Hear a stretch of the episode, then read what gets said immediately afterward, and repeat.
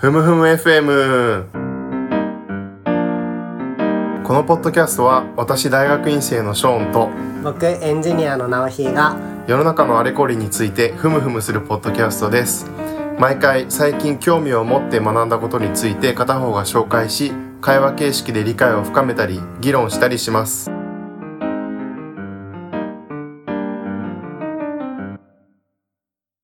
こんにちは。こんにちは、えっと、今回は私直ひがシリーズでね、ものをやろうかと思いまして、あの、平成の金融史を振り返るっていううん。企画を、ちょっと楽かなっていう 横着もあるんですけど、まあ我々平成生まれなんですけど、うん。まあ平成という時代をね、まあ最近令和になって少し振り返るというのもありかな、みたいな話をしていて、その一環として、まあ金融という側面から平成を振り返ってみようかなっていう企画の第1回です。で今日はちょっと、まあどのぐらいのスパンで振り返るか悩んでたんですけど、まあちょ、とりあえず、平成元年という 一年だけを、まあ軽く振り返ってみようかなと思います。このままいくと30年の30回できシるかリーズになる まあでも、その、まあ、特に今回はね、その、平成に至るまでのバブルとかの流れも軽く触れようと思っているので、まあちょっと初めの導入としてうん聞いていただきたいとはい思います。まあ、まず平成のバブルがどんなものだったかっていうのをおさらいしたいんですけど、まあまずすごい息の長い景気拡大が続いていた時代。まあ今も割とそうだって、まあ、ちょっとコロナで不況ですけど、成長が続いてるっていうのは似てるかもしれないんですけど、もっと好景気。で、はいあの、日本の景気はいろいろ景気に名前がついてると思うんですけど、イザナミ景気に次ぐ長い好景気だったわけですね。イザナミケーキは60年代でした60年代。うんかなり、まあ、60年代を通してって感じだと思いますけど、まあそれに次ぐ長い景気拡大でしたと。でまあ、よく言われるように、えっと、ジャパンアズナンバーワンなんていう標語とかも出てきて、まあ、とにかく日本が世界のトップに躍り出ていた時代。で、なんかちょっと月ごとにウィキペディアかなんかで、ちょっと年表を振り返ってみたんですけど、例えば、あの、10月に、元年の10月、三菱地所がロックフェラーセンターを買収したっていうのが、平成元年ですね元年の10月、1989 89年。うん。これもまあ、ちょっとじ自分にはあんまり実感がないですけど、まあ当時は日本がこう世界に冠たるロックフェラーセンターを買収したっていうので、まあそのジャパンズナンバーワンの象徴的な出来事だった。あれですよね。東京の土地で世界中の土地が全部買えるなんていうような、そうね本当か嘘かわからない、うんうんうん。まあ、勢いがあったという。まあそういうふうにジャパンマネーがまあ世間、世界を席巻していて、まあその、欧州のブランド物を買い漁る日本人ですとか、まあ最近で言うと中国の方が日本に来て爆買いなんて言葉もあったかもしれないですけど、そういうまあことを日本人が世界中でやっていた時代。元祖爆買いと言ってもうん。過そうですね。言ではないです。本当にそういう、海外に行くと今でもなんかこうメガネかけた日本人がカメラ持って金を大量に使ってくれるみたいなイメージがまだあるらしくて。そうですね。うん。ソニーとかキャノンのカメラをぶら下げてっていうイメージがありそうですね。まあそのマネーっていう文脈で言うと、まあみんながお金を持ってたので、在宅うん。っていうのがまあ流行った時代でありまして、まあこれはそのバブルの元にもなってると思うんですけど、うんまあみんながみんな今まではこう貯金だけしてたのがいろんな在宅に手を出すようになったっていう時代でもうん。あります。で、金融っていう側面からもう少し見ていくと、金融の自由化っていうのが叫ばれていた頃で、まあこれはちょっと以前の第2回だったっけ？僕がマクロプロレスの時にも少し触れたと思うんですけど、一方で自由化しようっていう流れはあったものの、リスク管理とか、はい。まあ、金融庁、日銀の検査の体制は不十分であった時代だったわけですね。で、バブルって言うとやっぱ不動産価格の、すごいそうですよね。向上がね、うん一番皆さんのイメージだと思うんですけど、いろんなあの流れはあるにしても、すごいざっくり言うと、企業やが株とか社債で調達するようにうんなっていったわけです。で、銀行はそうすると、まあ、銀、株とか社債で調達するってことは銀行から借りなくなるってことなわけですから、銀行はその、まあ、いっぱいあった預金の貸し先がなくなっていくわけですね。うん。ちょっと最近もその預金の貸し先がないっていう状況はマイナス金利でやや似てるかもしれないですけど、まあそうなった時にどこに向かうかっていうと、日本の場合は特に不動産に向かうわけです。よく予対率とかっていう概念を使って把握しますよね。そうですね。何割貸せてるかみたいな。はい。予対率とか、まあ予対ギャップっていうのはその予対で、えー、どのぐらいの利材が取れるか。で、それに予対率をかけると、まあどのぐらい貸してっても、どのぐらい儲けてるかっていうのがわかるっていう。預金が貸し出しに対して異常にオーバーしてくると、貸し出し圧力。そうですね。どこでもいいから貸せっていうような雰囲気になっていくっていうことですよね。そうですね。特にその企業に貸せなくなっていくと、うん流れ着く先が不動産であった。まあその後、あの大蔵省がどういうふうにそのバブルを抑えたかっていうのは軽く触れましたし、うん前のエピソードで。まあちょっとこれからまたバブルを復習することがあったら、また触れ直したいなと思うんですけど、まあとにかく不動産がバブルになっていたという時代うん。なわけです。で、この金融自由化っていうところでいくと、1989年は少し印象的なことがありまして、これはなぜ印象的かというと、僕があの、東北財務局時代にうん。見ていた大日地方銀行。ほう。これがまあ誕生し、よ、いっぱい誕生したのが1989年の1月だったみたいなんですね。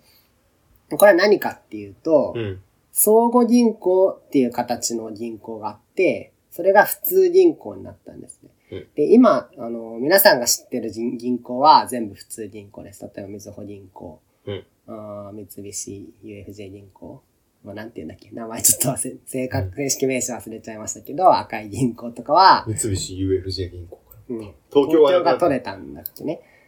で、まあ全部普通銀行。はい。で、相互銀行っていうのは何かっていうと、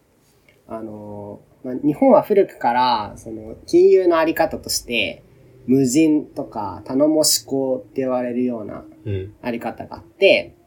まあ、それが転換してできた中小企業向けの金融機関の集まりが相互銀行だったわけです。どう、どういう仕組みなんですか？えっと、まあ、え無人とか頼もしっていうのは、まあ、古くは村とかで、えっと、い一口いくらみたいな形でみんなからお金を集めて、あの、まあ、携帯いろいろあるんですけど、くじ引きとかうん、あとはまあ、拠出制のこともあったんですけど、まあ、ともかくお金が足りない人に渡して、はいまた全員で何口か、えっと、その、まあ、プールしておくっていうような形。で、それの主体になるのが、その、項を立てるっていうんですけど、うん相互扶助的なというのかな。金融のあり方が無人とか頼もしこう。なんかこれは、あの、ショーもちょっと詳しそうなので、なんか話したこともあったよ結ね。構なんか、20世紀の日本の経済史の授業を取っているとよく出てきて、この辺は。今の説明は大体合ってますか？そんなイメージです、それは。うん。こう、集まってきて、こう立てて、みんなでこう、お金を拠出。例えば、わからないけど、500万円ずつ6人で拠出して、まあ3000万円のプールができて、そこからこう、順番に、そうですね。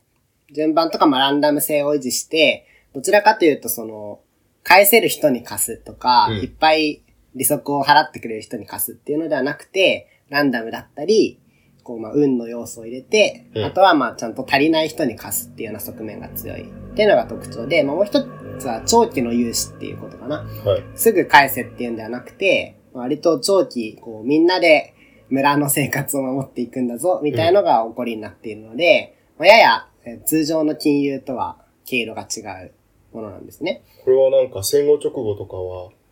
戦戦前の最後ぐらいから戦後直後に関しては、住宅のこういううん。こうというか相互信用もあったらしくて、えもっとこうで規模がでかいわけですけど、はいこはいう一定の口を拠出して、順番にこう住宅融資を受けるみたいな。なるほど。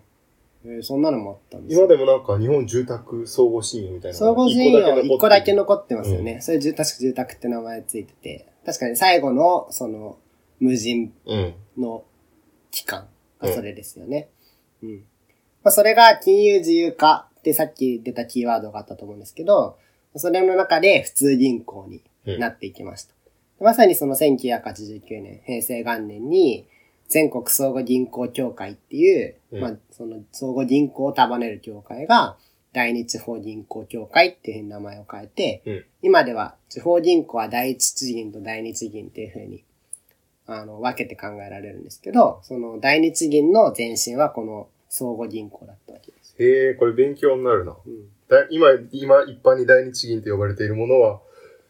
この総合銀行の制度的転換そうですねの秘訣ってことまあ。その時に、その第二地銀に入らないで、えっと、例えば第一地銀と合併した、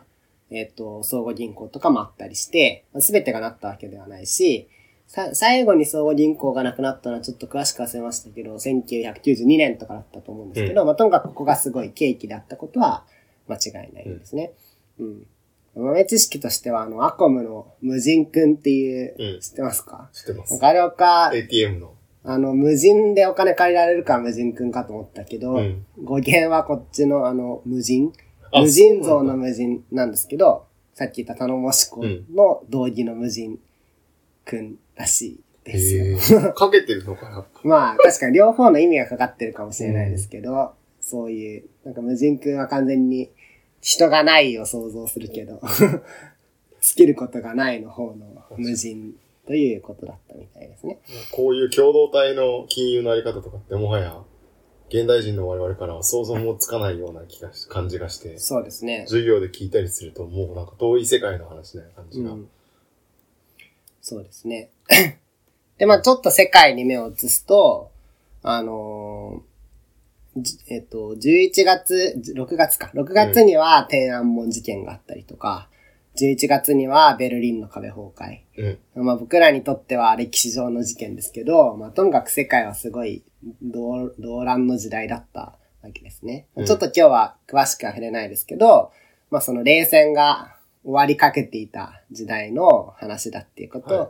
まあ少し確認しておきたいと思います。ここはなんか結構重要な気もして、ここからやっぱり金融のグローバル化というか、うん。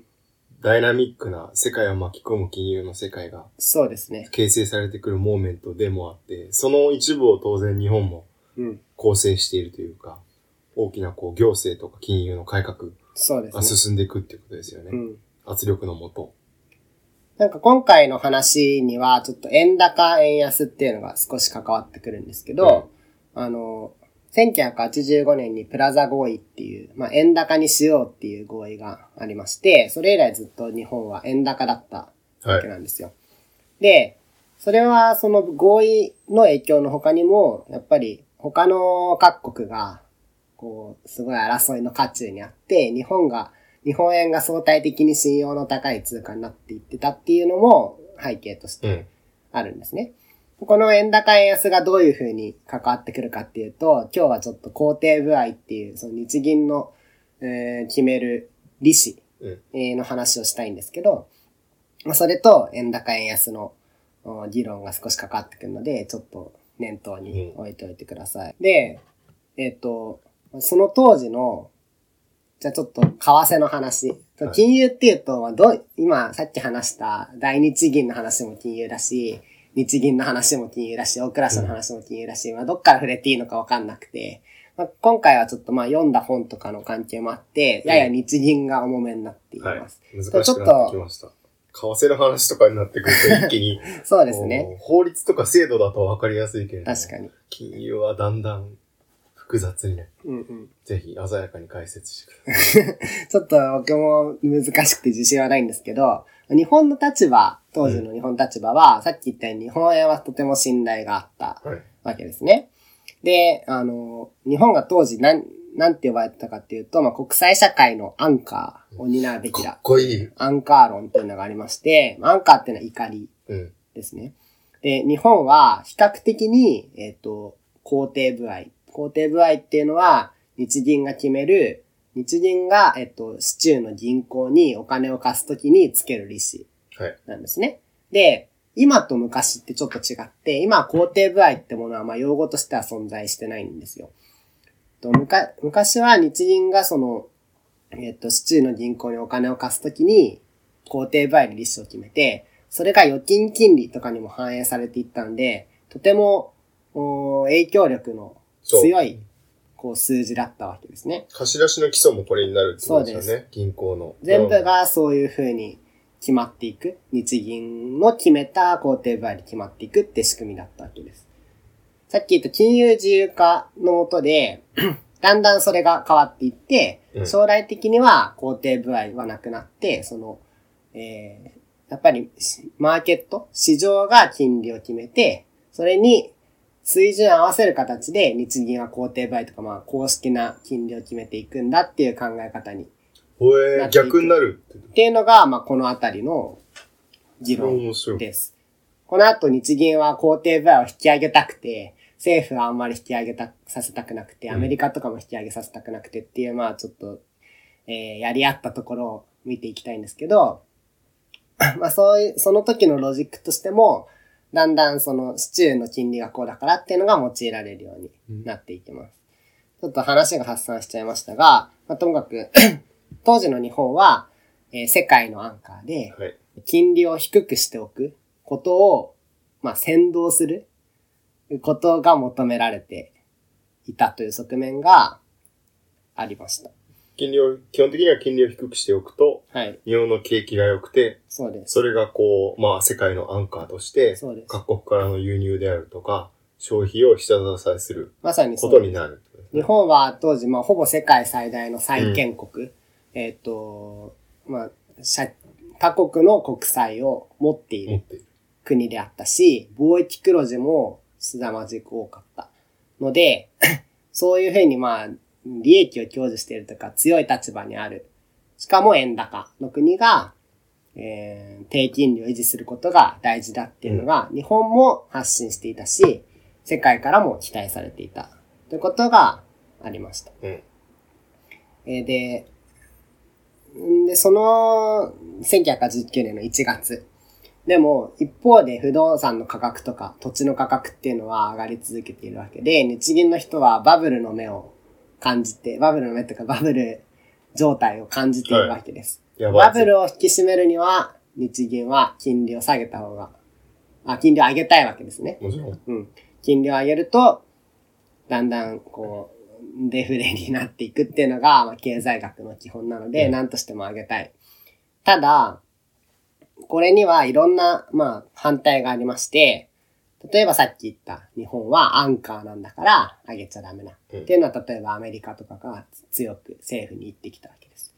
まあそれを受けて、政府だと、その、当時、今は日銀ってかなり政府から独立してるんですけど、うんこの時代の日銀法っていう日銀を、えー規定している法律は、もうちょっと大蔵省に決定権があったので、はい。大蔵省との協議で決まっていくわけですね。今の財務省です。うんえーで、その、大蔵省が、えー日銀が工程部合、えー金利を上げたいですって言った時に、どういうロジックで反対したかというと、大きく分けて5つあると言われています。で、第一に、物価が落ち着いている。うんえーこれは、あの、バブルだ、バブルだって言うけども、あの、物価の指数は当時全然上がってなかったんですよ。まあ、今と似てるようなところもあって、全然その物価自体は上がっていない。で、この理由としては、ここまた現代の示唆があるなと思ったんですけど、規制緩和があったり、金融自由化とかも含めてですね、うん生産性の向上があったり、女性労働力が本格的に労働市場に参入してきたこ。とがあって、賃金の上昇圧力が抑えられていたそれ面いうふうに白いですね。説明されている。これってなんか今も結構そういう文脈で語られること多くて、生産性向上？まあ、例えば AI だかわかんないけど、機械化とか。で、えー女性もどんどん労働市場に入ってるってことが最近よく言われてますよね。そうですね。供給が増えて、うん賃金が抑えられるようそうになって。です。最近の結賃金が、最低賃金がなかなか上がんなかったりするのも、そういうことはあるのかなっていうふうに思ったんですけど、もう一つ大きいのは、円高で、えっ、と、原油とかの輸入価格が下落していたこと。果そうか。で、当時は日本はすごい、うんまあ、重化学工業、原油を使ったり、な何を作るにも原油は必要ですから、その価格が円高によって他国よりも有利な価格で手に入れられるわけですね。で、それを再生産しているので、えっ、と、物価にあまり反映しないっていうことがあったみたいです。じゃあ供給側から見ると、はい生産性も高くなってきて、労働や原材料はうんどんどん安くなっていくっていう。そうですね。だから、物の価格が上がらないっていうのはすごいしっくりきます。うんうん。で、日銀はその物価の番人なんて言われることもあって、ともかく物価が上がっていれば、あのー金利を上げるっていうのは、まあ、ロジカルな議論なので、大蔵省も受け入れやすいんですけど、まず物価自体上がってないじゃないかっていうことがあったので、そういうまあ土地の上昇とか、うん細かいところだけで工程分を上げてくれっていうのはちょっと無理があった。っていうのが1点目。5個あります。で2個目が、地価が高騰してるんだけど、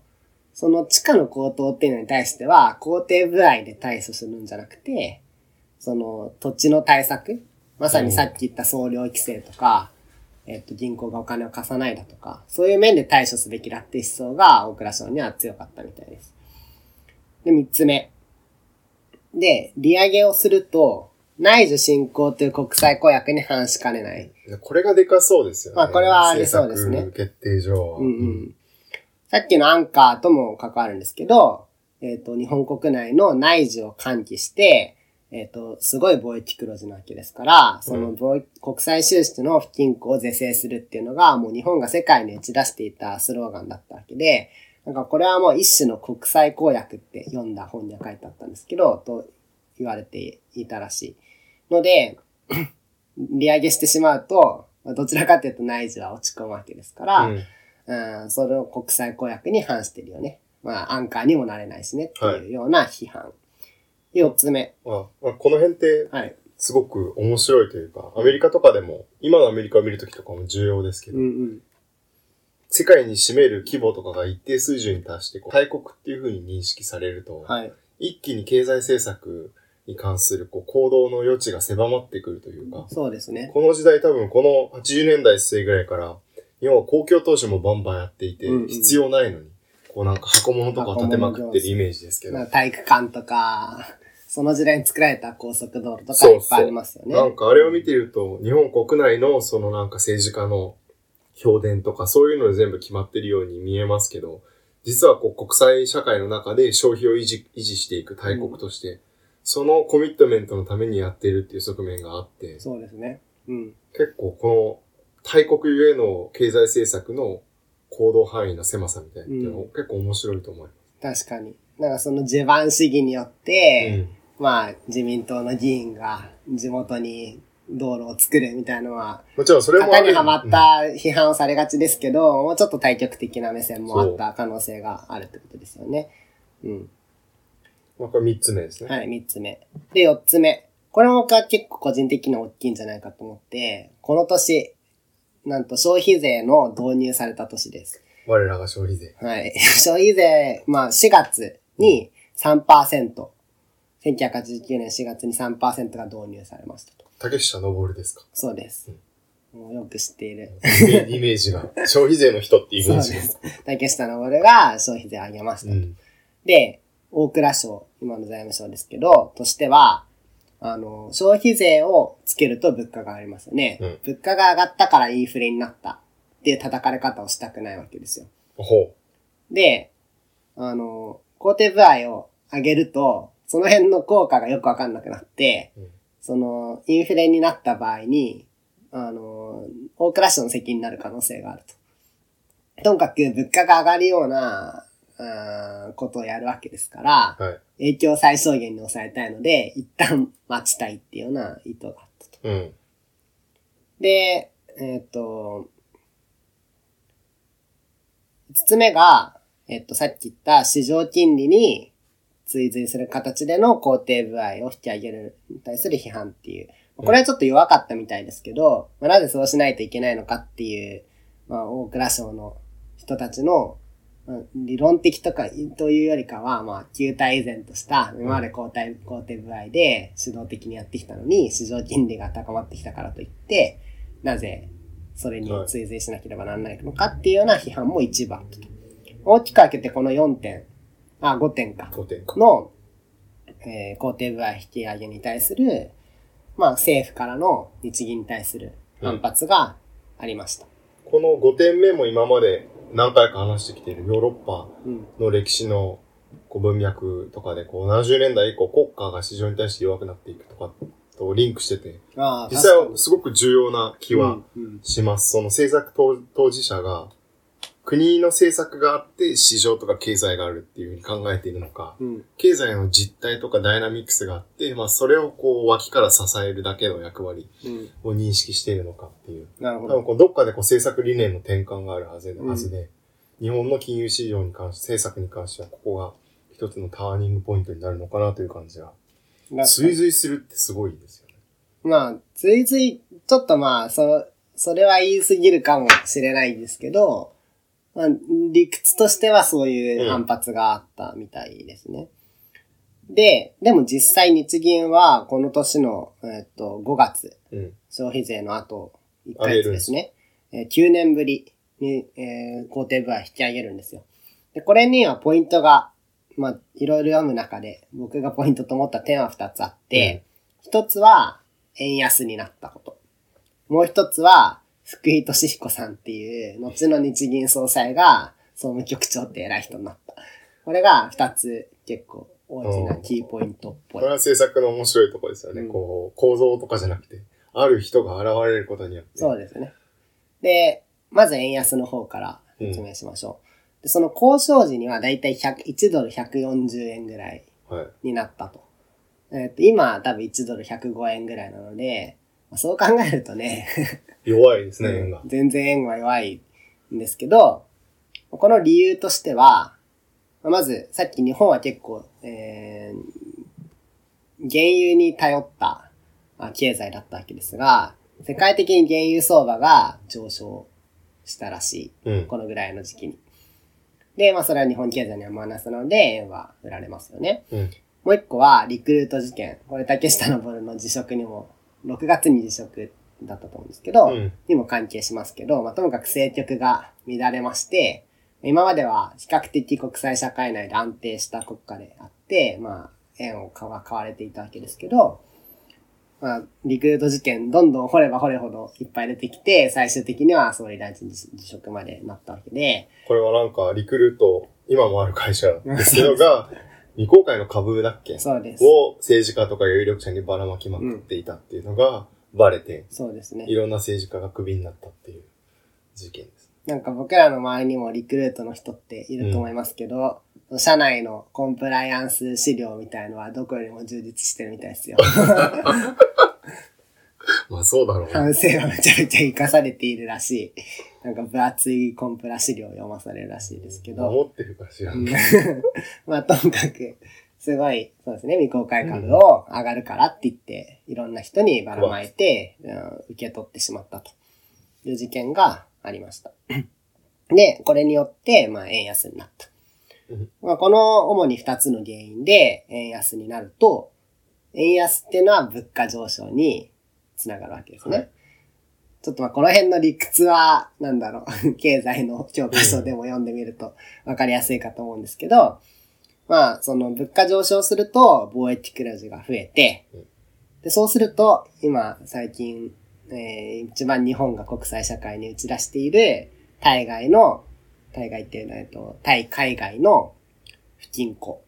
うんその貿易収支の不均衡を是正することの邪魔になる可能性がありますと。もっと貿易黒字が増えちゃうと、うん。他の国はもっと赤字が増えるわけで、それは思わしくないわけですね。円高誘導しなきゃいけないと。はい。で、これの今の理屈から言うと、さっき5点あるって言った問題点のうち、第一の物価があんま上がってないよっていうところは実際円安で物価が上がり始めたので、うん。えー財あ大蔵省的には、まあ上がったねってなったと。もう一個第三の点。えっ、と、利上げが、えっ、と、内需進行して、貿易不均衡の改是正をするっていう国際公約に反しかねないうん。っていうことですけど、まあそもそも物価上昇して貿易黒字が増え始めちゃってるので、それをなんとかして是正するようなうん。政策が必要だっていうような、二つ、1と3が、まあやや、反対として弱くなったわけですね。で、ここに、さっき言った、まあ、日銀の秘蔵っ子である福井俊彦さんが、あーまあ、総務局長っていう、この、まあ、工程部合とかを当時決めていた局の局長に就任するわけです。で、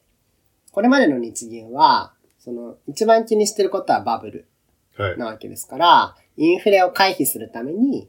えー、工程部合を上げる必要があるっていう主張をしていて、そのためにさっき言った5つの点で批判を受けていたわけです。うん。で、この福井さんの、あの、まあ、すごいというか、ところは、その理屈を全く捨てまして、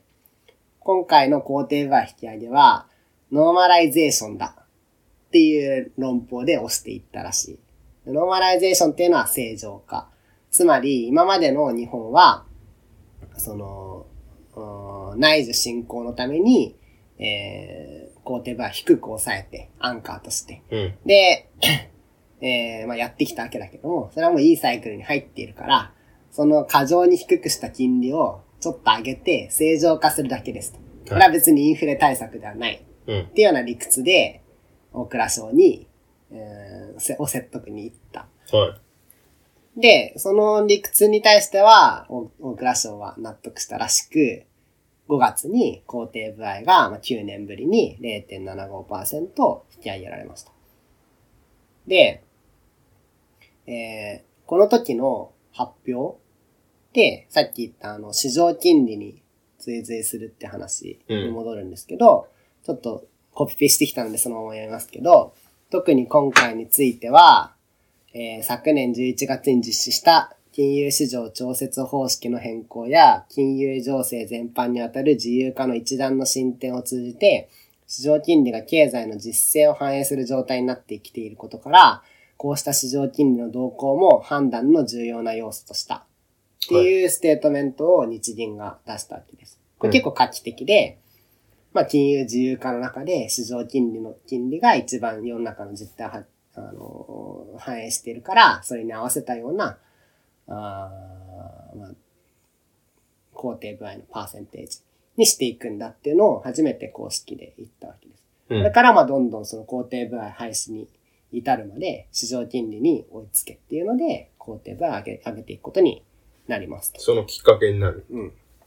まあその理屈としては、景気の動向を反映して、まず短期の金融市場金利。うんすごい、まあ明日返すからみたいなお金の金利の相場が動いて、で、まあそれが中長期の相場を動かして、まあそこにうん同調して工程部合を動いていくっていうような、えー金利調整の流れがこの89年以降、うん実現されていくことになります。日銀はそこの短期市場でもプレイヤーとして参加しているそうですね。んですよね。うん。この辺はまだ僕もちゃんと理解できてないんですけど、そうですね。金融市場と、こう、政策チャンネルというか、うん。まあそこは日銀も財務省も国債発行があるので、まあいろいろ、金融市場っていう意味では、なんか、なんだっけな。オーバーナイトものみたいな言い方をして、翌日返すからの金利は、それが今ターゲットにもなっていたりするわけですね。で、まあ5月に引き上げまして、で、10月と12月に0.5%ずつ引き上げ89年ですよね、まだ。そうです。だからもう、1年に3回も、しかも0.5%って結構ですよ。す今のよ自分の預金の金利が1年で、えっ、と、1.75%上がったらちょっと嬉しくないですか、年。だから何が起こってんだみたいな。そう。で、その年、その全部引き上げたことによって、あの、工程部合4.25%になります。え4.25ってちょっと信じられないぐらいの金利、今からするーと。1000万預けてたら毎年そうですよ。4 40 45 2万5千円。結構ですね。結構ですよね。月4万ぐらいま。あ今なんてもう本当にゼロですから、本当に、銀行に預けてる意味ないんじゃないかって感じですけど、まあ、当時4.25%まで引き上げられたわけです。うんまあでもこれはまだ低いと思ってるわけですよね。当時の日銀は。もっと引き締めないと。そうです。まあこれがどうやってゼロ金利みたいになっていったのかっていうのが、この平成の長い日銀から見た金融の話になると思うんですけど、まあ、当時はまだ低いと。うん。もっと引き上げたかった。うんで、えー引き上げたかった理由はバブルを気にしてるから。っていうような感じだったわけです。で、この10月と12月に0.5%ずつ引き上げ引き上げたときに、10月はサプライズで引き上げるっていう手法を取ります。おで、これ、ここで、なんか毎回その日銀のステートメントを見てたんですけど、また面白いのがあって、えっ、と、資産価格の上昇がインフレ心理につながる点を考慮して。サプライズで発表しました。うん。っていうふうに言ってるわけですね。当時の、うん、そのバブルのリスクに言及したというのが、まあすごい画期的でして、はい。なんかそのさっき言った福井さんの理屈ではノーマライゼーションなのに、えっ、と、そのステートメントでは、まあ、しっかりババブルにも言及するそうっていう。か。難しい。ノーマライゼーションっていうコンセプトにはバブルは入ってなかった。そうです。うん。なんかそこが、だからそのバブルを抑えるためって、まあ言っちゃったわけですよね。こん今回はですはいね。。でもこれは、あんまり大蔵省の反対もなかったっぽくて、なぜかというともう地価の上昇が、最初都内だけだったのが、この10月ぐらいにはもう地方まで波及していて、まあそろそろやべえぞというのは大蔵省も分かっていたらしい。なのでこの10月の回はすごいスムーズに0.5%上がったみたいです。で、なんか今僕はこれペラペラ喋ってるのは、当時の、えっ、と、12月に日銀総裁に就任する三重野さんっていうプリンス。方がいらっしゃいまして、その人のなんか口述録っうん。ていうのがまあ残ってるらしい。はい。で、それをなんか日経新聞かなんかが、うんと、取材を申し込んで手に入れて、なんかその時の記事とか、日経の記者が書いた本とかがいっぱい出てて、それをまあ何個か読んだので、この、どういう風に日銀が考えてたか、大クラスの人はどうだったみたいな話はそれと、あとはあの、えー昔、ショーンには紹介したけど、バブル時代の、おーオーラルヒストリーといって、あの、口で、口述で聞くヒストリー。インタビューというよりは、まあ、インタビューだけにとどまらず、いろんな政策主体の認識を少しずつ引き出していって、で、文章にして、で、世に出すっていそううなんですね。資料ですよね。これ僕はかなりとても好きな資料で、内閣府の、き内閣府の経済社会研究所だったかな？に、まあ当時の有名人たちのお政治家、大蔵省の役人、日銀の偉い人うん。たちの、えーバブルをどう捉えていたかっていうのが、かなり詳細に何十ページにわたって各人残ってるんですね。まあ、そういうこの辺は割と歴史研究だと、はい戦後史に関しては最近積極的に用いられるメソッドですね。そうですねいろんな重要な政策決定主体とか経営者とかに人生の流れとかまで含めてオーラルヒストリーを20回とかやって、うん。何百ページの資料。そうすると100年後に誰か歴史家が読んでもわかるっていう。そうなんですよね。いや、すごい、でも今読んで面白くて、うん例えば、今の日銀総裁の黒田さんなんかも、当時は大倉役人だと思いますけど、そうか。残ってるんですよね。ななんか、昔はこんなこと言ってたんだみたいなのを見れるし、うん。結構細かい面白い話とかもあったりして、まあ、うんまあ、あとね、人間の記憶力がいかに信用ならないかっていうのもまた一方でわかるわけですよ。全然食い違ってたりするし。本当に。まあ、それも含めて面白いので、まあ、ちょっと、うん。リンクは貼っておくので、見てみてください。僕も読んでみよう。うん。このバブルのはすごい面白いし、あの、PKO 派遣の時とかの外務省とかの人のとかも残ってて、オーラルヒストリーで。そういうのも結構面白かった。で、話を戻しますと、10月はその地下の地方への波及もあって、割とスムーズに0.5%上がった。うん。で、これのに、まあ、成功体験が日銀大蔵省ともにあったんですよ。なんかスムーズに合意して0.5%上がったっていう。もう一回やりたいと。はい。で、12月で、ここで結構有名な白紙撤回事件っていうのがあって、うんこれ金融業界で割と有名なんですけど、当時の橋本龍太郎ってご存知ですよね。はいが、大蔵大臣だったわけです。後の首相。後の首相。で、さっき言った日銀の三重の総裁が、なんかあのー毎回内閣でやる、なんか月一でやってる月例経済報告閣僚会議っていうのがあるんですけど、うんそこの場で、あの、前日かなんかに読売新聞が、あのー、12月ですよ。今週末ぐらいに日銀が工程部は上げるらしいぜみたいなリーク記事を書いって、はい。橋本のりゅうちゃんはそれに痛く、内心怒っていたらしはい。い。で、なんか記事が出てましたね、みたいなことを、あの、三重の総裁に言ったら、三重の総裁がなんか意外とそれをスルーしてしまって、なんか出ていたようですが、調べておきましょう、みたいなことを言ったらしい。で、それに橋本のりゅうちゃんが激怒しまして、その後の記者会見で、なんか、あの、皇帝前の引き下げは白紙撤回させるみたいなことを言っちゃったんですよ。まあなんかこれはなんかいろんな人の、まあ当時の解雇が残ってて、まあ橋本龍太郎が大人げなかったみたいな意見が多いですけど、まあ内部ではもう調整が済んでいて、日銀が意図的に読売新聞にリークしたわけでもなかったようで。あ、そうなんですね。はい。まあ、多分どっかが喋っちゃ喋っちゃったのは事実なんですけど、その宮野さんもそこまで橋本大臣が怒ってるとは思わずに軽く流してしまったら大変なことになったと。でも結局その大蔵省の役人が、すごいまあ説得して、うん。年末に上がったわけです。なので、その、うん、今ちょっと工程部合っていうのをメインに平成、えー元年を振り返りましたけど、あの、株価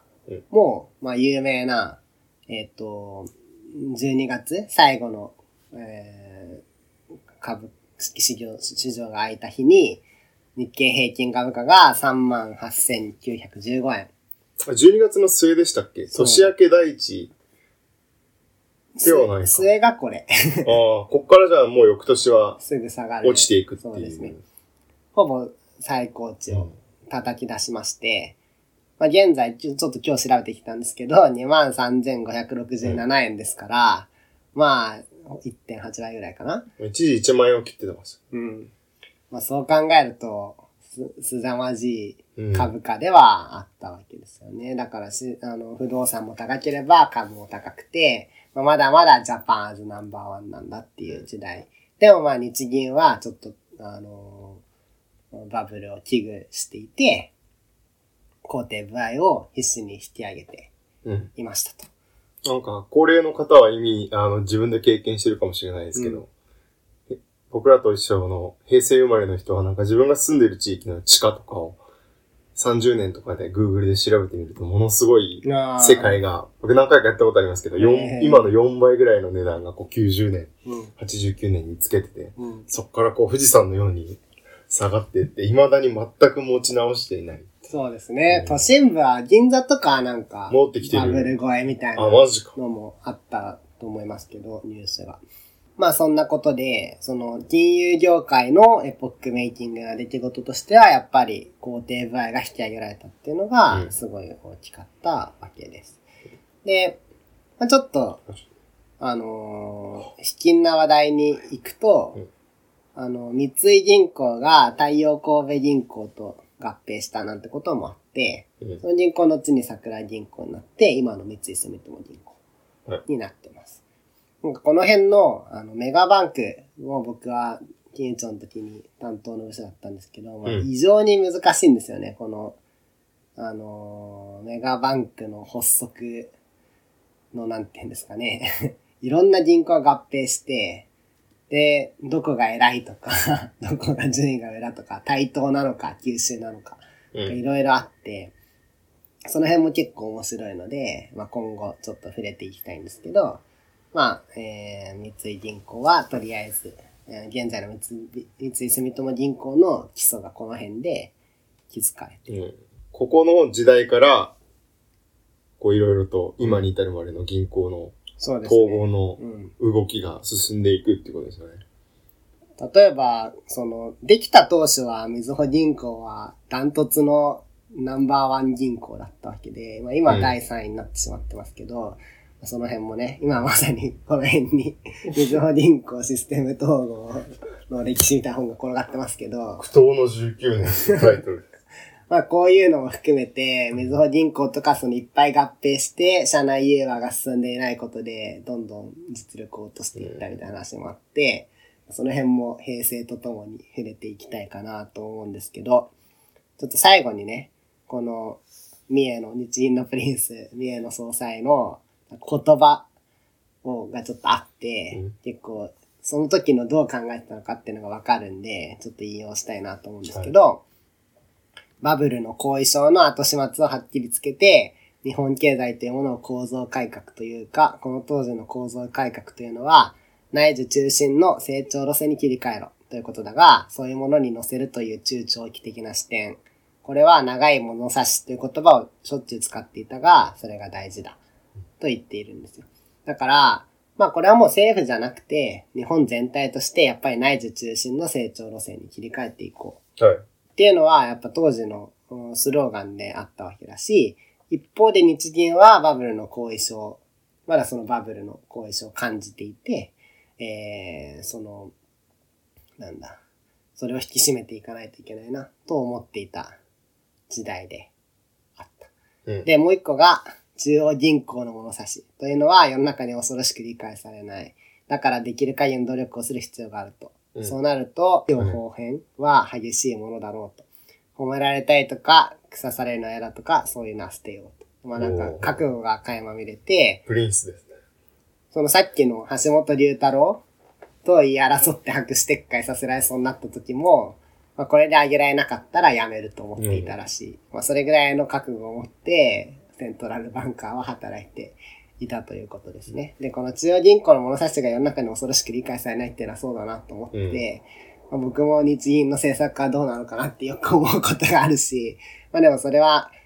例えばさっきの対極的なうん。あーまさに議論になった内需の拡大っていう文国際的な文脈とか、うんまあ一般の人々に見えてるものよりもいろんなことが見えてるはずで、まあこうそういう多面的な金融のあり方みたいなものに、この平成を振り返る上でうん触れていけたらいいかなと思って、この平成元年の話を終わりたいんですが、濃密で。どう、どうですか、うん。この最後の橋本さんと三重野さんの、こう、緊張関係っていうのはもう少し大きな問題も関わってるような感じがして、今のクォート、引用はすごい象徴的だけれども、中央銀行を引っ張っているのはある種のテクノクラートというか、うん経済学とか金融理論に精通した上で、はい。対極的に安定した物価とか、そういう経済の循環を見ている人たちで、それに対してやっぱり首相っていうのはこう、人々に直接選ばれる政治家の、まあ、トップにいるわけですよね。なんか違うこう人々の支持っていうのと、専門知識っていう、違うロジックでこう重要な立場にいる気がして、そうですねう。ん、これはなんか今日に至るまでそうそう解決しない問題というか、うん EU のなんかいろんな人々がこう EU の中心にいる、例えば ECB やヨーロッパの中央銀行のテクノクラートに不信感が強いとか。そうですね。うん。まあでもこの時代は、まあ今、その問題は常に、そのまあなんていうか、官僚とかセントラルバンカーと政治家の間にはある問題だと思うんですけど、この時代はですね、その三重野さんっていうのが、あの、池波正太郎かなんかのう、ん。鬼平犯科帳っていう有名な時代小説があると思うんですけど、うん騎兵っていうのか鬼平だと思うんですけど、あの、平成の鬼平とかって呼ばれて、はい。その、まあ、そのバブルの退治、えーっていう文脈で結構、持ち上げられ国民にもてはやされていた時代だったんですよ。それもあってやっぱこの利上げが進んだっていう見方も。おー、うんそれが、それ結構面白いね。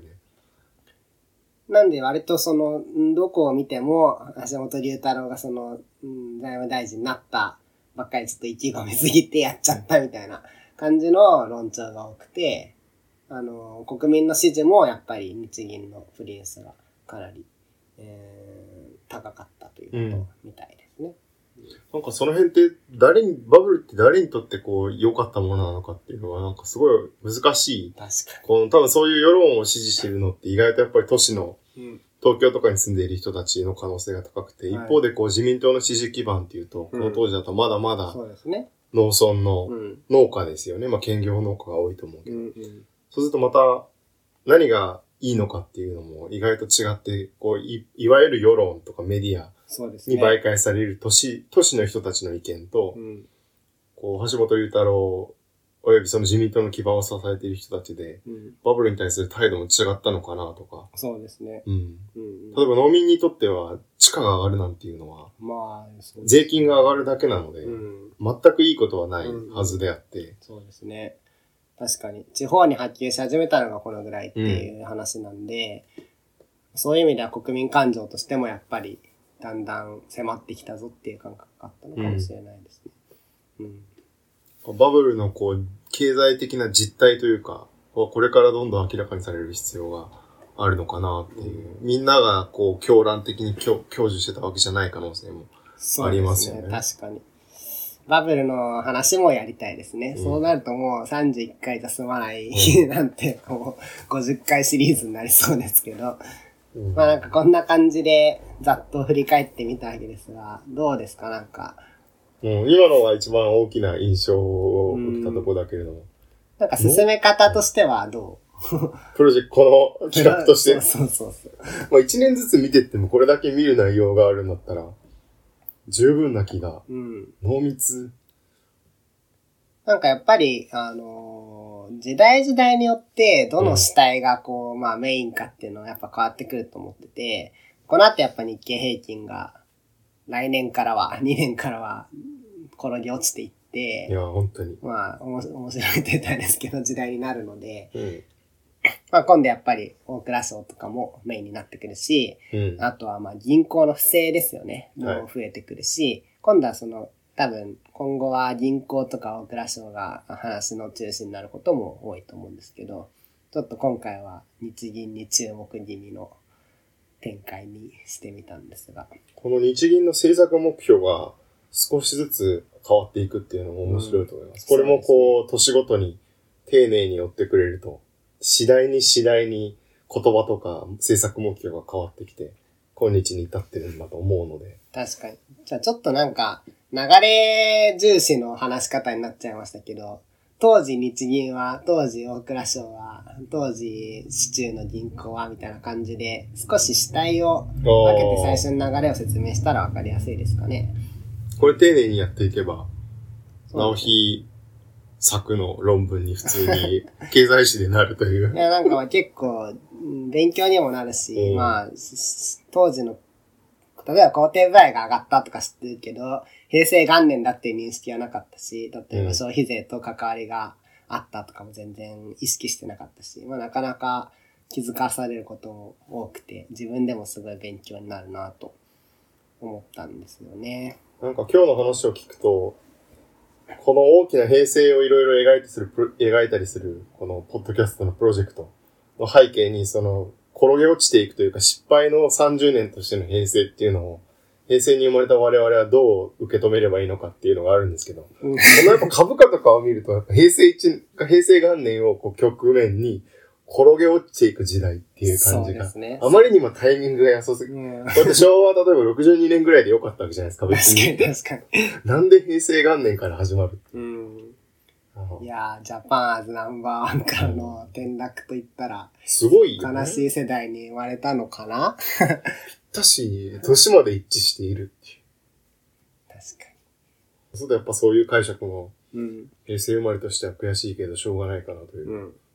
まあ、こんなところかとうん思うんですけど、次回はどんな話を？次回まだ決めてないです。決めてない？でそしたら僕が平成2年をやってもいいし。意外とこれなんか、な元年だけなら楽勝でしょと思ったんですけど。これ勉強大変でしょ。割と調べることも多くて、なんか、あの、一個元にしてるリンク貼っときますけど、新書を元に。うん。うん。流れはそれで構築したんですけど、やっぱ全然足りないし、興味を持って調べてると、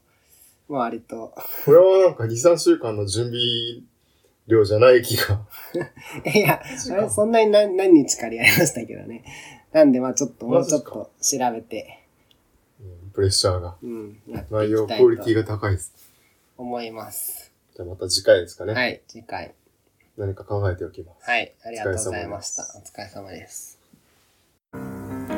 ふむふむ FM では視聴者の皆さんからのフィードバックをお待ちしております。ツイッターでハッシュタグふむふむ FM、ひらがなでふむふむ、小文字で FM です。をつけてツイートしてください。素敵なアドバイスや感想をお待ちしております。